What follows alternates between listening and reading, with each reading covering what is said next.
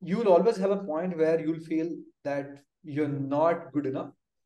And the only way to come out of it is that you get deeper, right? You dig deeper, whatever it is, right? Uh, if you don't have that knowledge which is widespread, the problem will come that, okay, hey, if the issue has come, somebody will reach out to you because you only have that knowledge. Like there is very tiny percentage of people who learns from different people's experiences, right? Yeah. And they are the successful ones. Uh, and this is very crucial as a manager and leader, right? If you're not giving giving enough time for teams to do things dig deep, enough deeper, yeah, like you are constantly doing the feature fact building, which is the feature factory examples. Yeah. You will end up with these problems. There is no way to solve it if you are in that zone right? But surprisingly what they say is that becoming an on-call once a month is not a problem it's the intensity of that week that people don't like. If and... you're an on-call engineer what are you productively doing it? Are you just manning those alerts and just like creating tickets and moving on? Or are you solving those for forever right? If yeah. what are you supposed to do? Uh, are people even clear about this? Or are there scenarios where most of the time yes there is an alert but nobody knows how are they supposed to react to it welcome to the podcast engineering unplugged with me bhavin thank you to 10x Eng for very graciously sponsoring today's episode today we have rajneesh prakash associate director of engineering at dunzo I and Rajneesh chat about practical limits to knowledge sharing and alerting strategies, amongst other things. I hope you enjoy this conversation. Please subscribe for more such content. And we're live. Uh, hey Rajneesh, how are you doing? Hi Bhavin, I'm good. I'm good. How are you? I'm good. Welcome to uh, the podcast Engineering Unplugged. Um, last time we had Amit, and glad to have you here. Thank you for taking all the time to chat with us. Do you want to quickly introduce yourself? Yeah.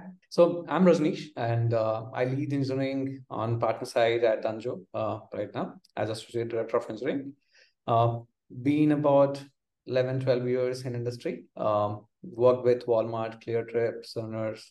Uh, have been work, working with uh, different uh, kind of tech stacks, right? Java, Golang, uh, Python, ROR. So have flavor of that understanding the kind of challenges it throws at.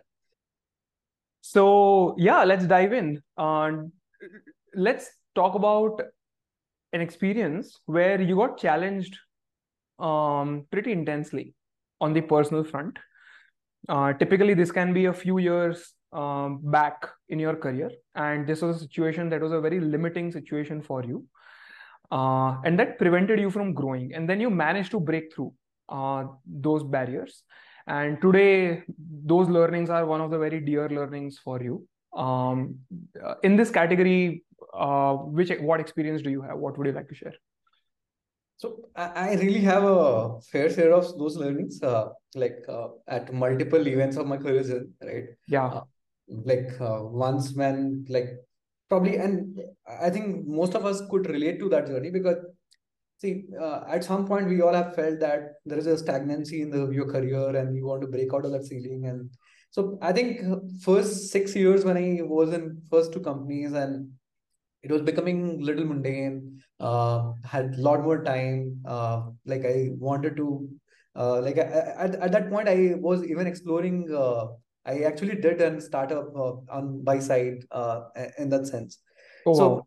you know for a year so that, that is just to highlight that i had so much of plenty of time to figure out those aspects as well hmm. and uh, what it happens that then usually you are slowing down some of the learnings which actually comes out of working right and working intensely going deeper in the ecosystem and that, that was the point when i uh, actually decided to move to a startup right to have a like learning which is coming at a very fast pace and I was pretty much aware that I probably will not succeed. Right, uh, like I had that fear from uh, beginning itself. So cracking the interview and which we most prepare for is a different aspect of the job, right?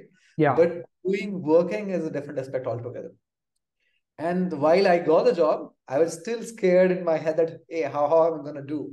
And when I started getting it done, so the first project I got there was to break down the monolith and uh, breaking it in microservices uh, like it was to be scaling uh, like I think we were looking at 4x scale, which was coming to right, and there were uh, sale events which was coming up.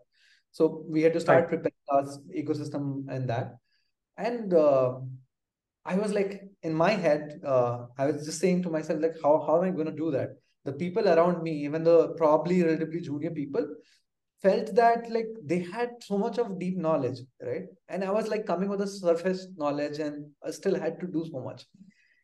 Uh, so it was pretty challenging first figuring out those understanding domain understanding people understanding the kind of complexity which comes in i was also transitioning between the tech stack for the last one year i was working in perl and then suddenly i had to move to java and then the mm. spring and spring boot i had never touched i worked in java and struts and pass so it was again a learning curve there i started yeah. using and so when we decided to build break it to microservices we also decided that we will be asynchronous, we'll have event driven architecture, and we took the Kafka layer on that. And uh, just to avoid that kind of uh, overall learning, right, which learning curves concept, what we did that we built a wrapper library on top of it so that the, the consumption across the organization becomes easier. And we built it uh, through a paradigm called reactive Java, which is functional flavor in Java, right? Now, yeah. learning curve for me was like getting back to Java, learning again, learning Spring Boot, and getting to depth of it because I'm the one who is leading the project and people around me need my guidance. So, and then the learning the functional paradigm as well. So it was a like altogether a different set of challenge, right? Uh, and the only thing when in hindsight we like I look at, I figure that uh, what helped me was getting deeper right? Like it was not just a surface level knowledge that okay hey you how do you use this project reactor library in your project? Or how do you build a crud application using the uh, this right? Uh, yeah. it was like what kind of challenges the design would throw the domain understanding what is the do- domain boundary? Like when you're breaking down the uh, monolith what boundaries do you decide for uh, so like i think the whole monolith was capturing the payments entity the booking entity all all together right? Not getting into specific the domain model but like it was all captured together. And when you're separating out you still like eventual product which will come out still very far. And you have to run the system in parallel to which is live right? So yeah. you when you're breaking down you're taking incremental steps and then you're deciding the ownership of those entities as well at, at the same time. So the complexity not only from the learning part but also uh, it starts to become that how do you whatever you have learned how do you impart that to whole team right? When you're building. Because if it's just contained within you like then you are the single point of failure when you call it a distributed system right either like whatever happens and and it's not it's a very bad state to be in when uh, and as a manager when i started practicing some of this right? Yeah. What happens when you take a leave right? For a week and then you come back and you see like what kind of challenges your team is struggling with and what kind of problem you're facing. And then you note down and solve for those right? And same thing happens as a engineer also right? If the uh, the context and the awareness is not spread out right and that's where uh, it's imparting that knowledge what you have garnered the coaching. Like we usually talk about the kts and uh, uh, like uh, uh, the documentation. like formal ways of coaching right? Like yeah. documentation kts etc that are obviously very helpful uh, in longer run. But then in shorter run what works is like talking to people right? And informal chats that like like you go out a tea break you go out a uh, uh, chai break or you go out a lunch break and there is a group right? And I, and like i'm not a tea lover. Like I, I don't actually have it but i still used to walk with people. Yeah. That bits of knowledges like which comes with the context of being in the system right?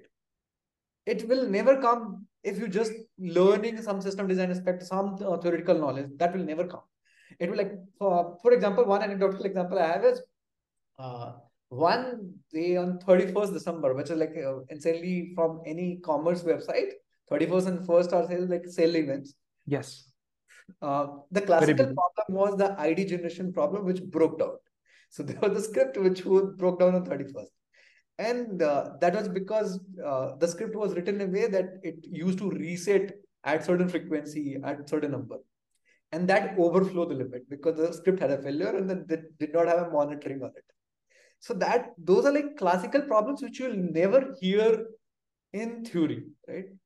These will only come with someone's experiences that how did you tackle that kind of problem? Like we had to be aware at available at 11 p.m when people are going ahead uh, party being ready to the party welcoming the new year on 12 we are welcoming that hey id generation has broken now we got to fix it in a short time right? Stop and, your party. Right. And so like and how do you deal with that problem? How do you bring it up and uh, the learnings out of it that hey, what kind of monitoring we gonna have on it? That this never comes up right? Uh, or how do you solve like actually right? What are different uh, design solutions to solve that right uh, and what are different like eh, like design solutions are very subjective like uh, we all talk about the excellent design solutions but in practical you always have a trade-offs right yes you're sometimes trading off with the time sometimes trading with the cost and like you are figuring out what's best in that scenario so in hindsight, if you look at whatever system we have built in last 10 years, probably we could do a lot more different now, right? Having that exposure and experiences. Yeah. So I think it's the key, I would put it that um, the learnings and the challenges was that um, you will always have a point where you'll feel that you're not good enough. And the only way to come out of it is that you get deeper, right? You dig deeper, whatever it is, right? if it is a technology if it is a language uh, or it's a problem which like of domain which you're not able to understand how to solve yeah you to understand like very very well you need to so uh, like uh, one thing which i really remember very, very vividly that i even had gone deeper into project reactor every single class file how they have implemented the reactive uh, paradigm and functional paradigm and that is what helped me to model at how we are consuming and building a library on top of it. So hmm. I don't think the people like uh, nowadays when I see like people actually just consume it than just understanding the actually deeper layer. So my input there would be that like just to come out, you will have to dig really deeper and then figure out a way how do you impart that knowledge to wider audience, right? So let me get this right. You are saying that you were new uh, in this company in this new job the technology was new to you right. the programming paradigm which is the functional paradigm was new to you uh, the framework that you were working with uh, spring boot was right. new to you correct uh, and the domain was also uh, you know quite complex and you had to uh, re- break down this monolith and uh, extract out microservices out of it correct correct in all of this frenzy the challenge was not the newness of the language, the newness of the framework, and uh, even the newness of the programming paradigm.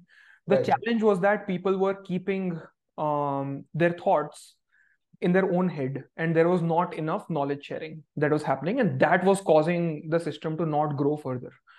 Yeah, yeah. Uh, in some wow. senses, uh, yeah, uh, that is what it is. Uh, because see, like with initially what when we started building out, we were able to build uh, right? With uh, like one people leading or I leading it, I having the knowledge. Yeah. Like it's not just the building part, right? System gonna last beyond that three months when you're building, right? And six months when you're building, and and then you're gonna do a feature addition. You're gonna do uh, the enhancement on top of it. You're gonna do maintenance of it, and that's where that having the knowledge of it will really really help grow your teams, right? And uh, certain, for example, uh, if you don't have that knowledge which is widespread, the problem will come that okay, hey, if the issue has come, somebody will reach out to you because you only have that knowledge. If it is not widespread, so hmm. it's important that that that challenge is uh, addressed early on, where you are really keeping that in vision, right? So if you're not sharing, it becomes like things are definitely going to break. That's the nature of the software, right? Um, yeah. And uh, when it breaks, if you are the only one who knows about it, then one you will be woken up or you know be interrupted from whatever you're doing. Um, uh, but also, it is very stressful for the team as a whole. Correct. Um, you might be available yes you will answer it but uh, um, it just adds to the stress because the team as a whole now has to come out of what they're doing and jump into firefighting this situation which seemingly they don't know like anything about and only one person knows about it.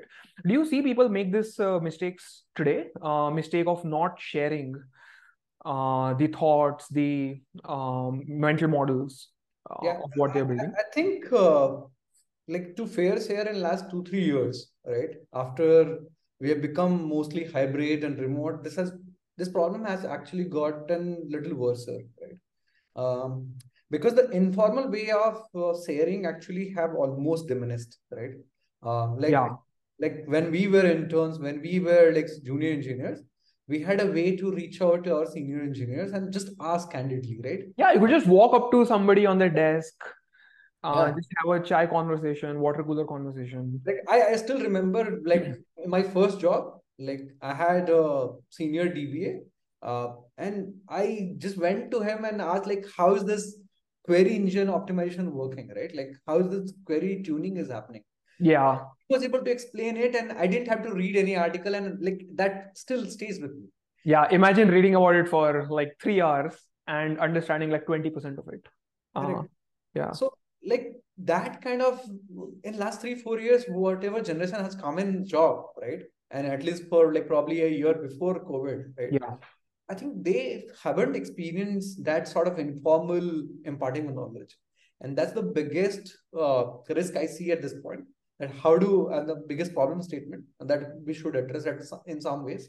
Um, but like, and, and, and also the second set of people which I see why this is a problem for that, obviously it's remote, it's wide. And the second is people are mostly worried about uh, like hey am i building system from scratch right and uh, and that is only because they get a lot of breadth right because you need to write a repository layer you need to write a data layer you need to uh, write the access layer like all, all of those right? And the, you need to uh, choose like different technology stacks and uh, different uh, technology elements. So your breadth really really increases. And that's what people have assumed that that is the only way of learning things at a very rapid pace. It does though. It, it's it, it's not uh, i'm not saying that it doesn't do. Yeah for sure it doesn't give you the deeper knowledge. And then what happens that you become in the cyclic chain that okay hey i've learned this project. Now i need to move on to something shiny again right? Like they you're not getting to depth of like uh, problems which you can actually surface by being at the same problem for a consistently longer period of time right? And that is what i see uh, like uh, like the some people who have stayed like in some organizations right? Like Yeah. people have stayed for four years five years and they know these kind of problems. But uh, like only that gets uncovered when there is an on-call issue there is a sos which comes in and they they are called in rca calls they're called in that sos calls and they're telling okay hey this is how we can debug and by then you have lost the half an hour of business one hour of business. Half of the people who are on call are debugging it they have lost their head by then right? So it's it's it's just because if those people have put in their effort and that's where i feel the also the understanding the responsibility that what is senior engineers what are the architects responsibility right? We always talk about um, building This- things from scratch. Correct. Yeah. so we always talk about this coding and non-coding architects right? Like how much one should code code right? Yeah. I i don't think the i in my head at least in uh, my principles uh, I don't think there is a contrast to it that you should be coding or not coding, right? You can be coding. You should be able to coding is like by default, that's the com- competency you should have, right? yeah If you're not choosing to code, like what are you doing? Like is important. How are you spreading that knowledge to your teams, right? That is the key as a senior engineer and architect like what are you doing what are how are you putting the checkpoints that everybody is understanding everybody is developing that kind of the learning which you have had over the years like otherwise what is the difference between a engineer who has two years experience and other four years it's just the difference that they have seen a different types of problem statements and they have seen for relatively longer right Yeah. so they have seen some sort of challenges which comes only by solving that problem consistently right and Right. with the which comes up. So I think that's the key difference, which I see that these are two things because of the remote. One people are become not getting that informal way of learning. The second is the senior engineers probably are not aware that how should they impart these kind of uh, knowledges and what is the benefit out of it and what is their like and probably it's not finally ingrained not uh, put in bullet points as a responsibility that hey you're to do this but i think this is pretty important and pretty key to anybody succeeding in the org. Awesome. You mentioned very interesting points, Rajneesh. Uh, so to bring out some of the nuggets, right? Yeah. Uh, you're saying that people don't share, and then it leads to uh, production issues and uh, production issues which the on-call is not able to debug because they don't know the intricacies of the system that they are on call for. Um, uh, this is definitely stressful. We talked about it. yeah Uh, uh, just, but just, one- also- just one second there uh, i just Uh-huh. want to add one more thing there Yeah. So usually, right, like uh, what I've seen, uh, I mean, again, it differs from companies to companies, right? And kind of what kind of processes you have in place. Um, I really hate when we are on SOS call and that calls doesn't get solved within five to ten minutes, right? And we don't find things. Like, Oh man, like how many times? right? How many times has it happened? Yeah, and it's it's actually I feel like that's a failure on ourselves, right? That we have not been able to bring the team or ourselves to Yes. ability where we can solve anything in the next five to ten minutes, right? And though we know the system, all. so Yes. where the gap is, right? Like if we if it takes something to solve for thirty minutes, we are really not doing well. At it. Yeah, bang on. So this is what we are talking about, the learning side of it. Um, and the consequences of not learning and not spreading the knowledge. So one, it is stressful. But second, also you don't end up solving the on-call issue uh, uh, in a reasonably short amount of time, in a few minutes. Uh, I have seen SOS calls that have spanned across hours. Yeah, yeah. two, three, four hours, and for four hours, people are on the call, and it, it's like just so stressful. But uh, you also mentioned something very, very interesting that because it is stressful for the people who are involved in those calls, by the end of it, they have lost the zeal to learn from it completely. And um, um, in most cases, people don't end up learning even from those uh, on call situations. So, one thing is to proactively share your knowledge, right? And you're saying people should do that, and um, uh, water cooler conversations and chance conversations, chance conversations are a way to do it, yeah. uh, which is harder in the COVID times and the hybrid times. right. But those are the proactive knowledge sharing. When the chance interactions through SOS calls are happening, and you actually have a chance to learn, even in the hybrid settings, because you are forced into those situations, people don't end up learning right. because they are consumed into um, the stress of it, the stress of not knowing, Yeah. and then solving. Why do people not share? Like, why? I mean, this seems like a very obvious point, right? Uh, why is why are people repeating this same behavior again and again? What do you see as a limiting uh, factor or limiting belief? Uh, I, I don't think it's related to individuals, right? It's also uh, they need this formal coaching. So a lot of times when we say, right, um, that uh, like, hey, uh, we whatever we should learn from others' experiences, right? But most often than not, all of us actually make those mistakes and learn from those experiences.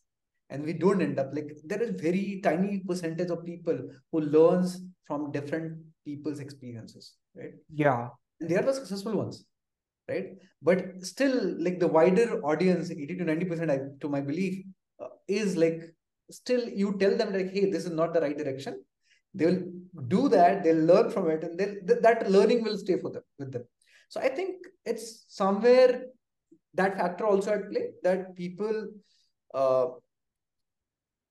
unless they get into such situation. For example i'm talking about these problems now right? When i have had experiences of these problems facing Yeah. myself as ic as a manager and uh, as a leader both right? Um, but i'm not sure if five when i was like three years in it industry like i would have reacted and i would have same kind of uh, understanding right about it. So i think that's one. The second part is I, I think we do need a formal uh, kind of a responsibility tagging, right? And formal. So we always have like for managers, uh, we tell that these are your responsibility. That you got to do the stakeholder management, you got to own the execution, you got to own the people management, right? You define everything, right? Like every uh, competency metrics. For senior engineers, for uh, and uh, like i'm again speaking primarily probably to the companies which are growing up right? Because they are still yeah. finding the frameworks of like how do they build company how do they uh, build organization? And that's where this formal uh, responsibility tagging like what should one engineer be responsible for? What are they their metrics? And and how should they be it's not just about drafting a constitution around that hey you're gonna do the mentoring right? It's also about how are you coaching as a as a, as a manager how am i telling telling my team leads that hey you're gonna take care you're gonna talk to teams about this right? Whatever learnings we have had. Like how do you how are you doing that? How, yeah you have to lead by example. I mean if people have never seen it happen you have to do it with them uh, and then they'll learn. Right. And that's where you are and the second part is like you as you rightly said you lead by example you create that opportunity. This, uh, and the second setup is like how do you create that window for them right uh, and this is very crucial as a manager and leader right?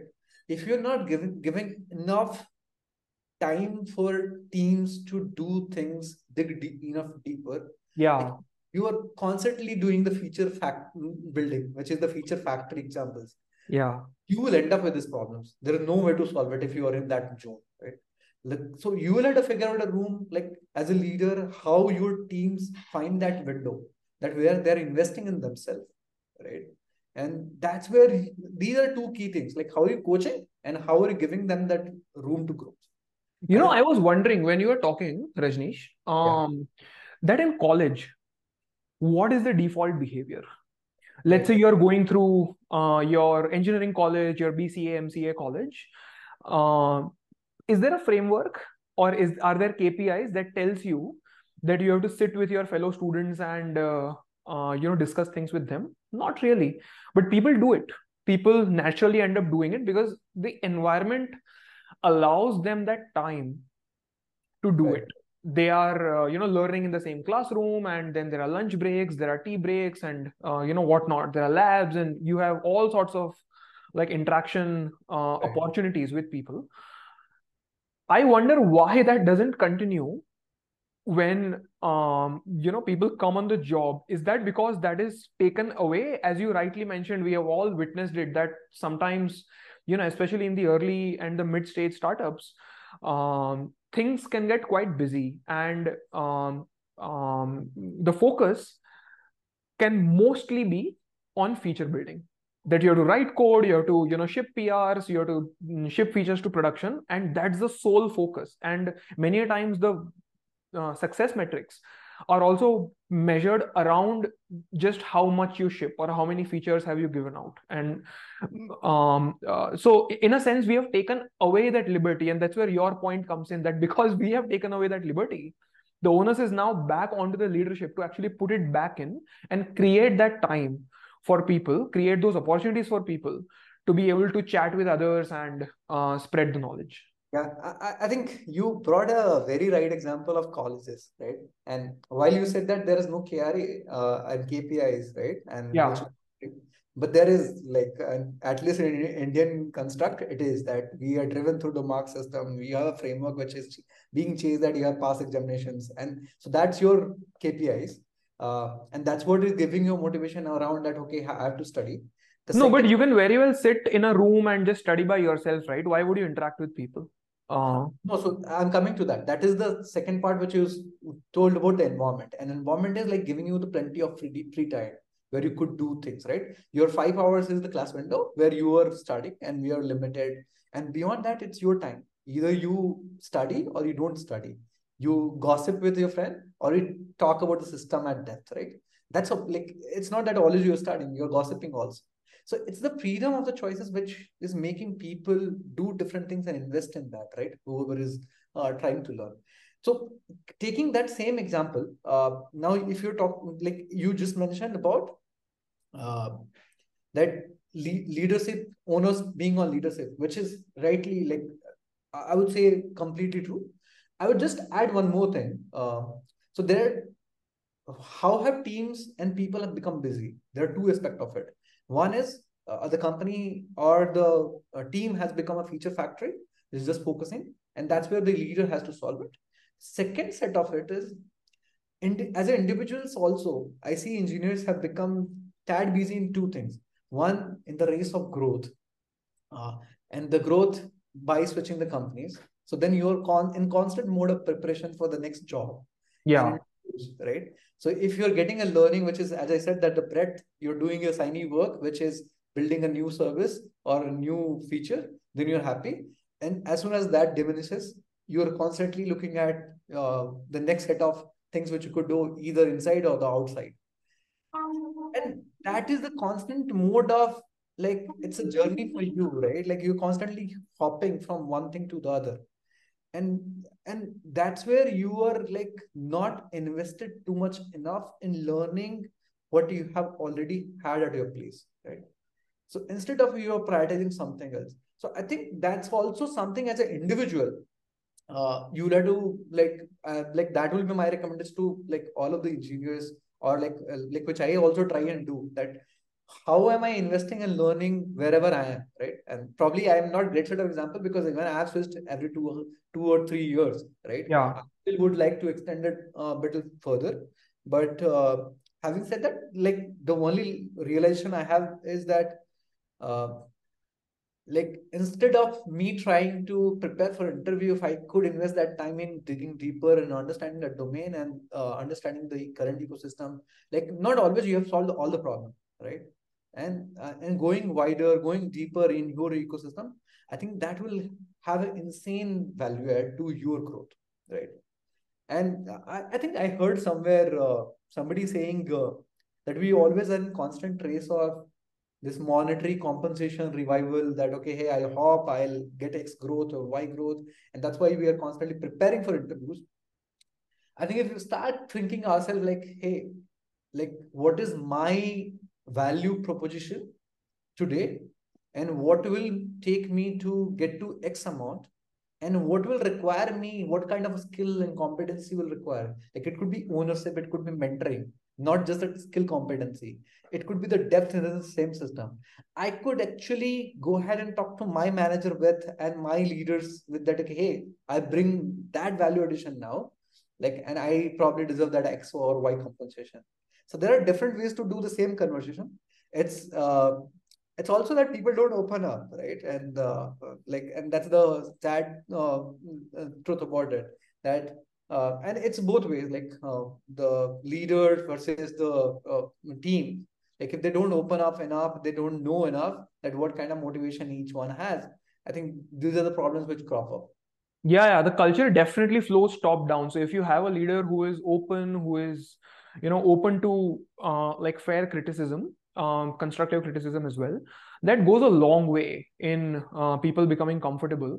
And yeah of course there is uh, like couldn't agree with you more. There is a lot of value in staying at your current place and figuring out how can you go to the next level while staying here.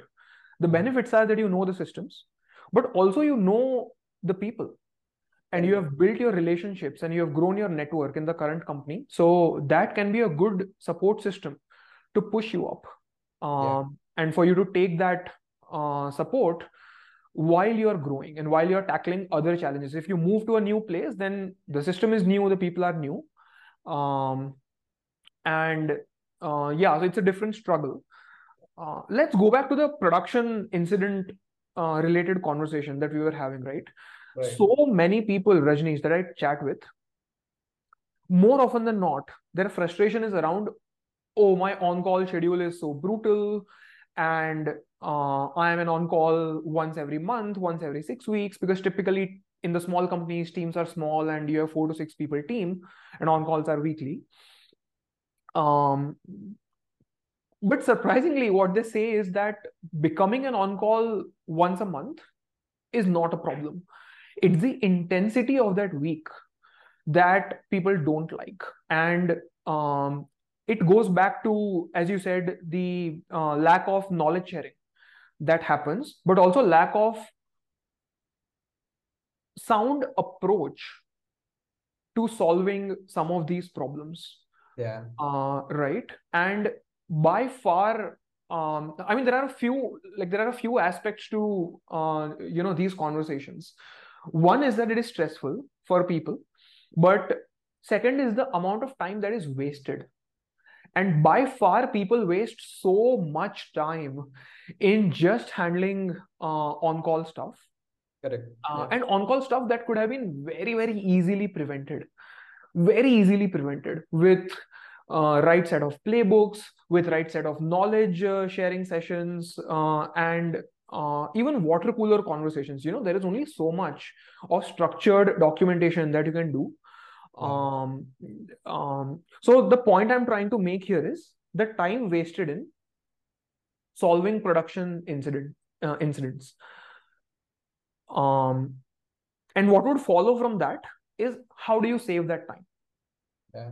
right? One is to do knowledge sharing but second is uh, alerting and um, uh, you know simple alerting simple monitoring Yeah. uh, what are the challenges in that area uh, that Yeah. you I think so.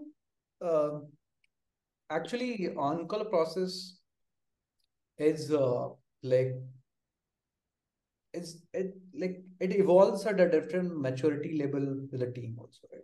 Like the kind of the team which you have been able to build and what kind of maturity level they have and the kind of context, right? Which again, um, like comes from your knowledge sharing and others.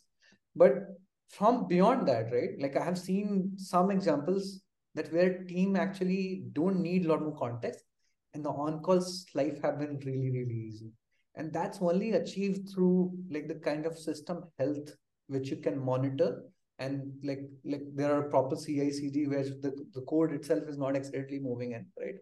And uh, like there are enough test coverages which are accidental mistakes are being provided like uh, avoided completely. So those, those are the ways.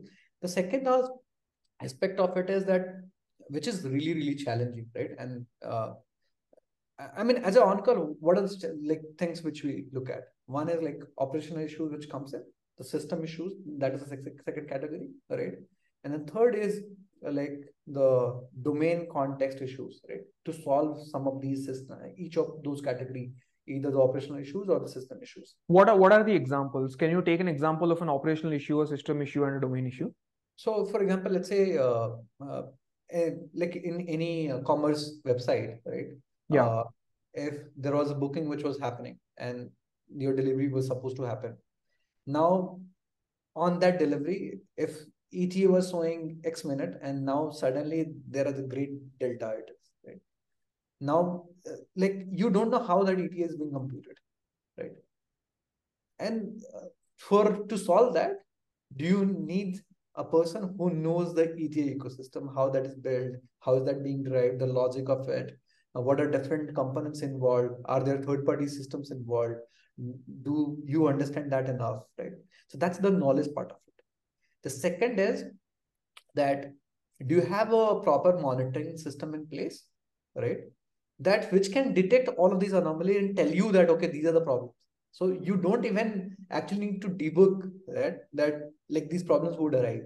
The systems can tell you themselves that, okay, hey, there is a deviation in how the external like external system which was giving you an input now has a deviation in what kind of response time or the SLA breaches it is happening. Now, if you are able to derive and connect both operational issues and this, like you don't need the domain context at that point. And you can just say that system has deteriorated on probably the third party component and you can probably a work with that and you can try and solve and focus on the root cause right? Then first figuring out okay, where does the problem lie? Like most of our time spent you rightly talked about our time being wasted right and the wasted is only where we are uh, like it's not to fix the root cause right? If you're able to fix the root cause that's the right investment actually right? The problem is yeah. the time taken to find the root cause is like huge and that's the wastage. Every time you will come back to the same thing right? And if you don't have context like the next time the new on call will come he'll not have that shared context he'll come and still debug and take the same amount of uh, time before he reaches to root cause. So that's where the two key elements are like how do you mature as systems where you're monitoring their health really, really. It's also complex. This as, as of now, uh, this is a very iterative process, right?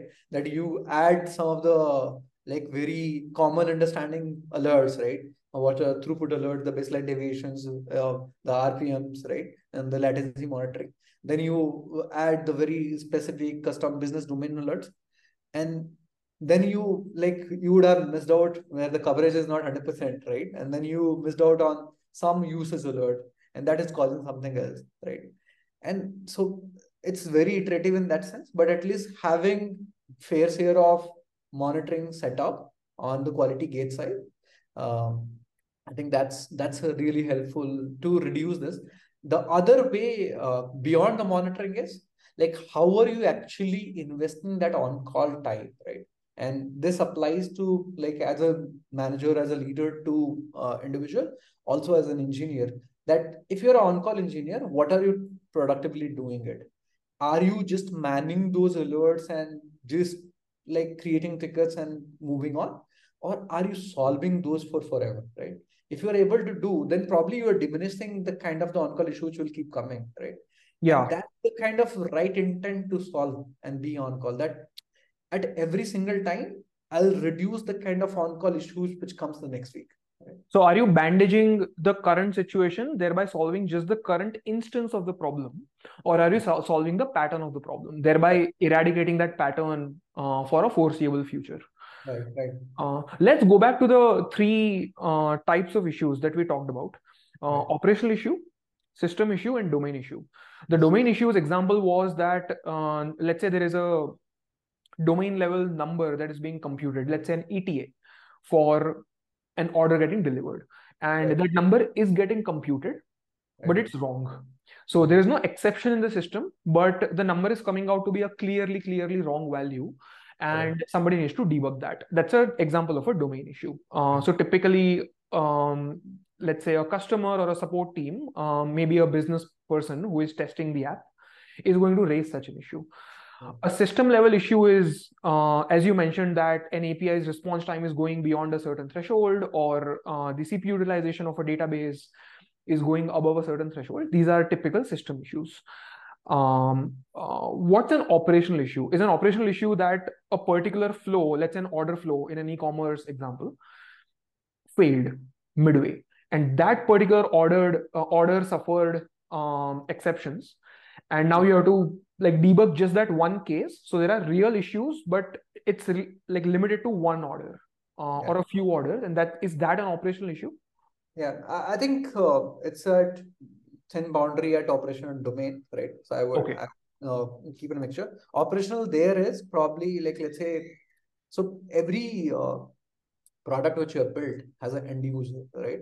And yeah. has a supporter ecosystem. Like if you are a marketplace, like there are probably supply economy on the ground the support system which is there right? Uh, if so user being impacted is one thing right? Uh, the other is where you, like your support ecosystem is not able to function to serve users right? And uh, like it ah. could be like your op- uh, like operators if you have to help them out right? Uh, it could be your like let's say if you are uh, in store or your uh, like if you're a travel booking system like let's say in that case probably uh, your booking agents which they're facing the issues right? So in a, like inherently your users are impacted but this is because your uh, support ecosystem is facing challenge right? So those are also the operational issues uh, and so now now more real time in nature to be solved right? Yes. Because, because those are urgent like there is a business revenue loss there are user trust loss and and all experiences which are uh, going for toss. So i think that that i would put it as a operational issues. Okay. So now let's go into the nature of these three issues. As you said operational issues are more real time. And it is a problem that's happening right now to somebody uh, maybe a support operator maybe a specialized end user. Right. and you have to solve the issue for them. Um, and i'm looking at this now from saving the team's time uh, in solving on-call uh, issues. Uh, yeah. Like if we were to reduce the time that the team spends on the on-call stuff, yeah. where would we want to attack? So operational issues, uh, them being one-off, uh, are they more difficult in terms of predicting beforehand, and hence it is harder to put alerts on them? Is that the correct read? Uh, that there is a limit to how many how much alerting can you put on the operational issues. But the other two the system issues and the domain issues for example if a wrong eta is being shown if the eta is above a certain threshold it's clearly clearly a wrong value. And you would want to get alerted right. for somebody to check. Uh, and of course the disk or the cpu utilizations if they are going uh, or the response times if they are going or breaching thresholds uh, then it's very easy to put alerts on them. But the operational issues are much harder to create alerts for Yes, uh, I mean, so uh, operational issues has too many nuances, right? Like uh, we talk about distributed system, and that that's itself is a challenge. Like it's a distributed human ecosystem, right? When yeah. we talk about operational system, so there is a system involved, there are humans involved, and there are different ways people would try, right? Um, and there would be a different kind of uh, issues which can come up. So there are extent at which you can think and set the business alerts and the operational alerts, but beyond that, you will still end up facing new kind of scenarios every time, right? Uh, it's uh, so if I have to uh, talk about why it is harder and how you can attack some of these and like uh, and do I think if on call should be engineers should prioritize this or not? See, I think as a principle, uh, operational issues, I do not like on-call engineers to really attack uh, because that's something which is like it's reactive way of solving, right? Yes. You don't have an SOP, it's gonna take little longer. If engineer comes and we don't know the problem, then you will end up debugging and it's a real-time problem. So you're like losing that business hour. So I really don't like uh, the, that operational issues that on-call spending time. Uh, the way which I would like to approach, and there are fairs here, is that how much of SOPs you are creating with all of these issues so that, like, let's say there is support engineering PSCs team which can automatically do that. How are you uh, telling system to, uh, like, how you have built system capabilities to heal itself, right?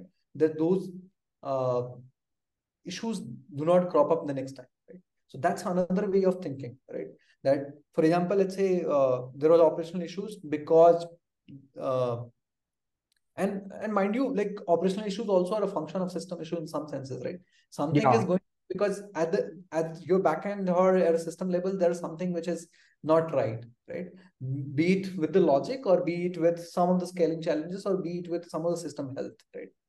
Now so all of these are symptoms and the symptoms gets reported as operational issues right that okay hey i'm facing a challenge yeah so you're you're saying that an operational issue is basically a gap in the system whether it's a long tail case that you haven't handled because you thought it was never going to occur but right. now it has started occurring um, uh, or some uh, simple technical case like a null handling etc missing right. in some of the places and that causes that flow to fail and right. the way to fix the operational issue is to basically take uh, a bug and just patch it so that it doesn't occur again uh, and there is little alerting that you can do. So I want to shift the focus back to the alerting. And the point that I think we are both sub- substantiating here is that operational issues you can't really monitor because you could. Th- then the fix is not, um, you know, um, uh, to like the fix is in the code. Correct. You have to patch the code. So if you knew about it beforehand, you would have patched it.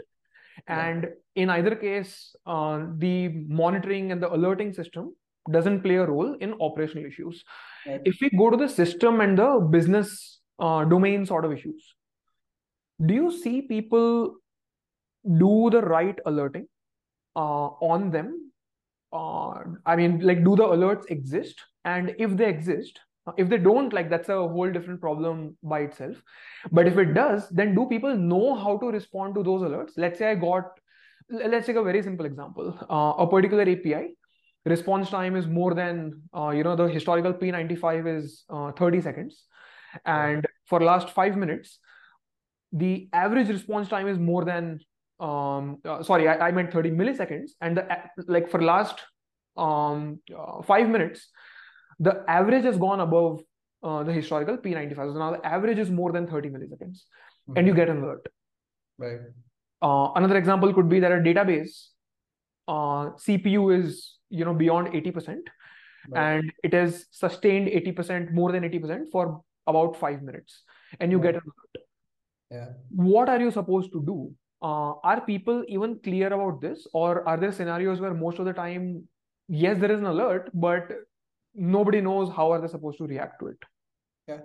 I, I think it's again uh, team maturity level differs from uh, team to team, and that's how like people would behave. Like I, I've seen uh, kind of challenges where uh, people actually struggle to figure out what metrics they should watch out for. Like it should be the P95 and what kind of threshold they should have. Like for timeout, what kind of uh, like should you set? Uh, in some cases, there are very high thresholds of timeouts, right? Yeah. Five seconds, like that's that's the really really gonna cause you trouble someday, right? And so it's very uh, subjective to the kind of team's maturity level as well. That how do they understand the alerting ecosystem? Uh, how do they understand the alerts? Right? Like for example, most of the places we either use Relic or Opsgenie, etc. Right? Alerting or PagerDuty, right? Which uh, pages the alerts and then you land into Relic and you look at the metrics uh, one part is that understanding what you are measuring. That is one, right?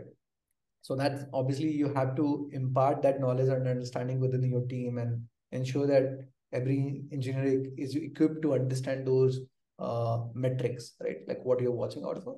The second set is which is little tricky to my mind uh, and little difficult as well is getting the coverage complete, right? like usually you start with uh, the basic set of alerts right and then again if you're part of feature factory you're not focusing too much on this. And then you suddenly get entangled into uh, like building on top of this and you have built an extension and you have built, not built the alerting for it. So every time you are sipping something are you re-evaluating your alerts? Like i don't think that happening a lot. And that's the gap right? So we might have built a system which was like ready, which was serving well, and we built the alerts uh, for that. We had that in place, and that was serving well. But suddenly you have added a feature which has scaled 10x growth now on your APIs, which you have onboarded few more partners which are consuming your APIs. Now, like if you're not modifying your alerts ecosystem in that respect, like again you're gonna cause that trouble, right? Uh, and that's the gap which I see that every time, and that's also true for the different paradigm of testing that are you do performance testing, load testing, etc. before you're launching something a new component or new feature, uh, which uh, in certain environment you may not be able to do. But uh, at least alerting and monitoring, if you're not relooking at things, that will make life more difficult. And I think I wish there was a easier way and better way which could automatically do it. Probably with uh, now so much of uh, focus on uh, generative AI, which understands your ecosystem, probably some tool can come up and bridge this gap that which can automatically regenerate your alerts and rewire the metrics and readjust. Yeah. And someday that can happen. Uh, so I think that will bring down the context uh, and the need for the teams also. But I mean, they need to still understand. But yeah. Yeah, the scenarios that you mentioned, I think they are hard to uh, you know occur in large companies where the process the ecosystem is very very mature and the sdlc process is quite mature. Um, and the cycle times are long. So you typically don't ship anything in uh, the time windows which are measured in days right. uh, like a day two days three days. Uh, they'll typically take at least a week and that leaves some time. But startups when uh, you know things can get moving very very fast um, overnight if you know some uh, let's say a marketing event uh, etc goes viral you are suddenly going to have a lot of traffic and traffic probably beyond the point that you haven't expected your system to get. Uh, more traffic than you ever expected to get. And in those cases yeah like it is not possible um, uh, for people to you know preemptively think about all of those scenarios. So one extreme is not having any alerts. Another extreme is having all the alerts beforehand having performance testing beforehand and um, you know very very structured case. And what sits in the middle is uh, the startup um, early and the mid stage startups where uh, you can set some hygiene alerts maybe automatically uh, and um, uh, but what you're saying and i want to amplify this point is that when an issue occurs never let i mean one thing is to solve the issue but never let that opportunity slide to set more alerts so that you don't get reactively pulled into uh, the firefighting and at least the alert will tell you that something um, uh, is happening and go look at it. You don't you don't have to wait for somebody to escalate it. Um, why don't people do it? Uh, seems like very you know natural and very obvious thing to do.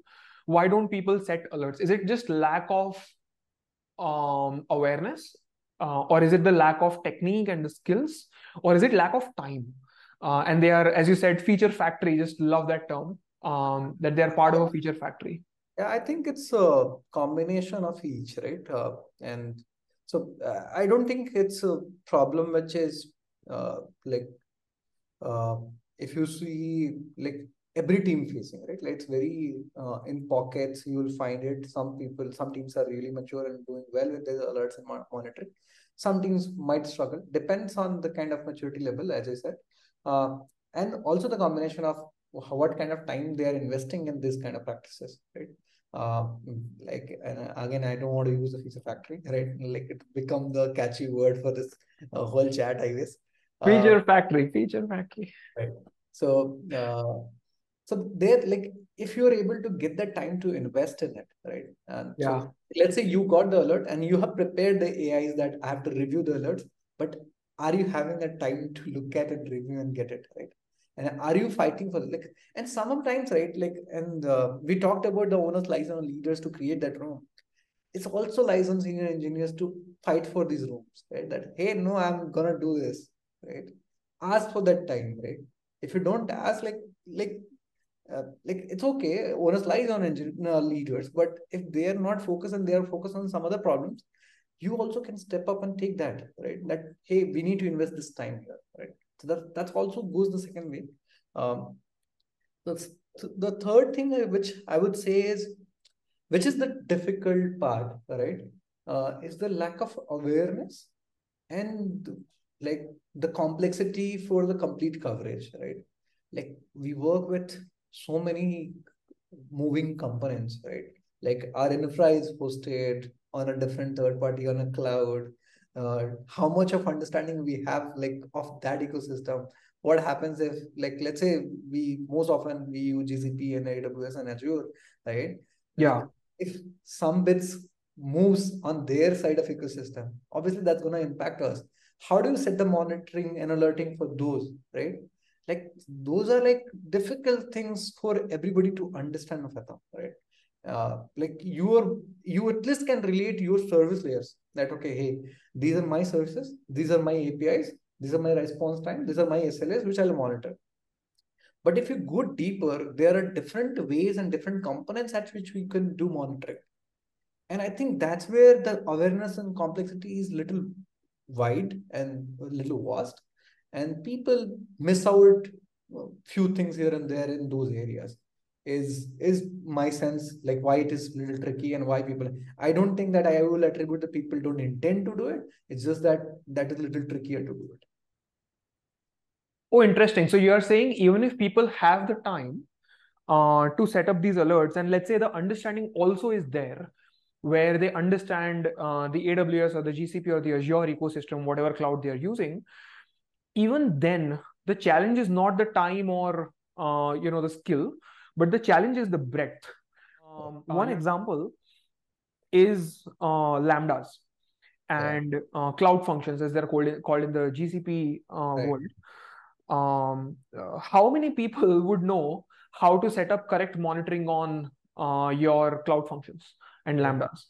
Uh, the correct way is to first like you have to, you have to have the correct setup. Let's say you have reasonably good setup and there is some max number of instances that you have set. But um, uh, the correct alerting would then be that if your uh, invocation count is consistently at that max for a few minutes, that's a red flag because uh, the auto scaling of the cloud function is uh, choking because it's consistently at the max and there is a good chance that there is more load behind it. So mm-hmm. you are soon going to see lags in that asynchronous processing and what you're saying is that there are now so many components. A few that i can name is apis uh, of course the apis then um, um, the databases caches uh, different types of databases, uh, different types of caches, then uh, the PubSub system, the queuing system, um, the asynchronous monitoring, uh, asynchronous uh, like um, um, processing, um, whether it is Lambda or Cloud Functions, and then there are you know batch systems, um, Spring Batch or you know Celery, where there are workers, and basically the breadth um, of this is so wide that uh, and it's an evolving ecosystem. So breadth is one concern but these components are also getting new capabilities um, every week and every month. And how easy or hard is, is it for an engineer or a team of engineers to keep up with those responsibility uh, those um, uh, feature sets uh, yeah. that these components get over time yeah. and that makes it harder um, um, a natural step would be to have some sort of a default set of alerts for each one of them, right? Yeah, yeah. Uh, out of the box. Yeah, I, I just said that like I, am hoping that probably at some point with all of this uh, evolution in Gen AI, probably um, and before that Gen AI, like I just said, there could be a default alerts for each kind of this KPI and metrics. Um, that's one. But you know, like the more nuanced would be very subjective, which can understand your ecosystem and then or try and adjust its alert for like default thresholds also. So I think if that comes up, probably gonna be really, really helpful for all the ecosystem.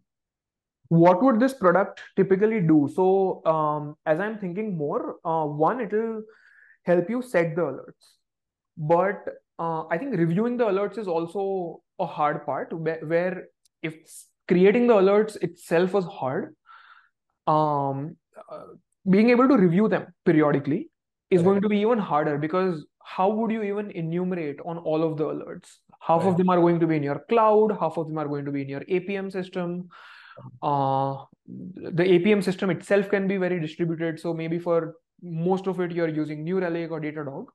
But yeah. then some of it is on a custom Prometheus with some custom Grafana and some alerts around that Grafana also. And uh, just all over the place. So the second help that this automated system can have is um, uh, just centralize the alert management in uh, one place and people can at least get a starting point of what all alerts exist in my system in this one place um, and get going from there interesting very interesting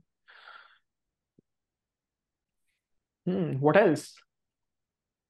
Covered quite a bit. So we started from the challenges that you were facing which was um, like the biggest challenge and the limiting uh, sort of a situation was that people were not sharing the knowledge.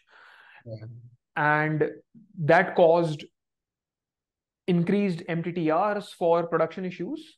And from there we talked about you know the factors which causes on-call teams to get burnt out and get stressed out and how to prevent it and what cultural aspects prevent them uh, from doing those good things. And the importance of alerting which you can do like which is a preventive uh, sort of a measure to ensure your system's health. Uh, and why people don't get time which the breadth of the components uh, is like a challenge. If like, the competency and uh, uh, the time is not the challenge then the breadth is definitely a challenge. Right right. Um wow. Yeah. Awesome. Uh, looks like you know we have had a good conversation. Happy about uh, the layers that it could uncover in yeah. this conversation. Thank you for. I, I enjoyed it uh, mostly like how we catch up over uh, tea or coffee in our break time, right? So it was similar to that conversation where we could just uh, talk uh, free flowing, right?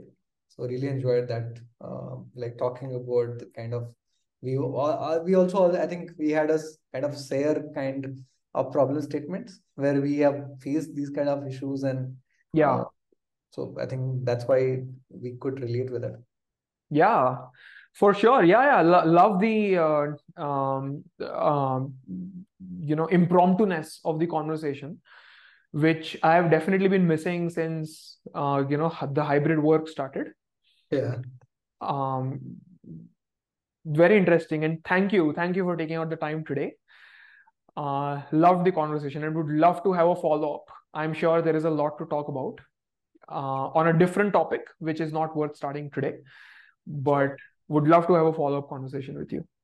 Sure. Thanks, Bhavin. Uh, thanks for having me here. Uh, really looking forward to what kind of content you bring out with us. Uh, all the best. Yeah, looking forward. Thank you, Rajneesh. If you have listened till here, I hope you have learned something new from experiences of Rajneesh. Do check out today's sponsor, 10x Eng. They are building a product to make your alert management streamlined. If you have any feedback, please comment or email us at hello at pakkanimbu.com. Thumbs if you liked it, subs if you loved it. See you guys next time.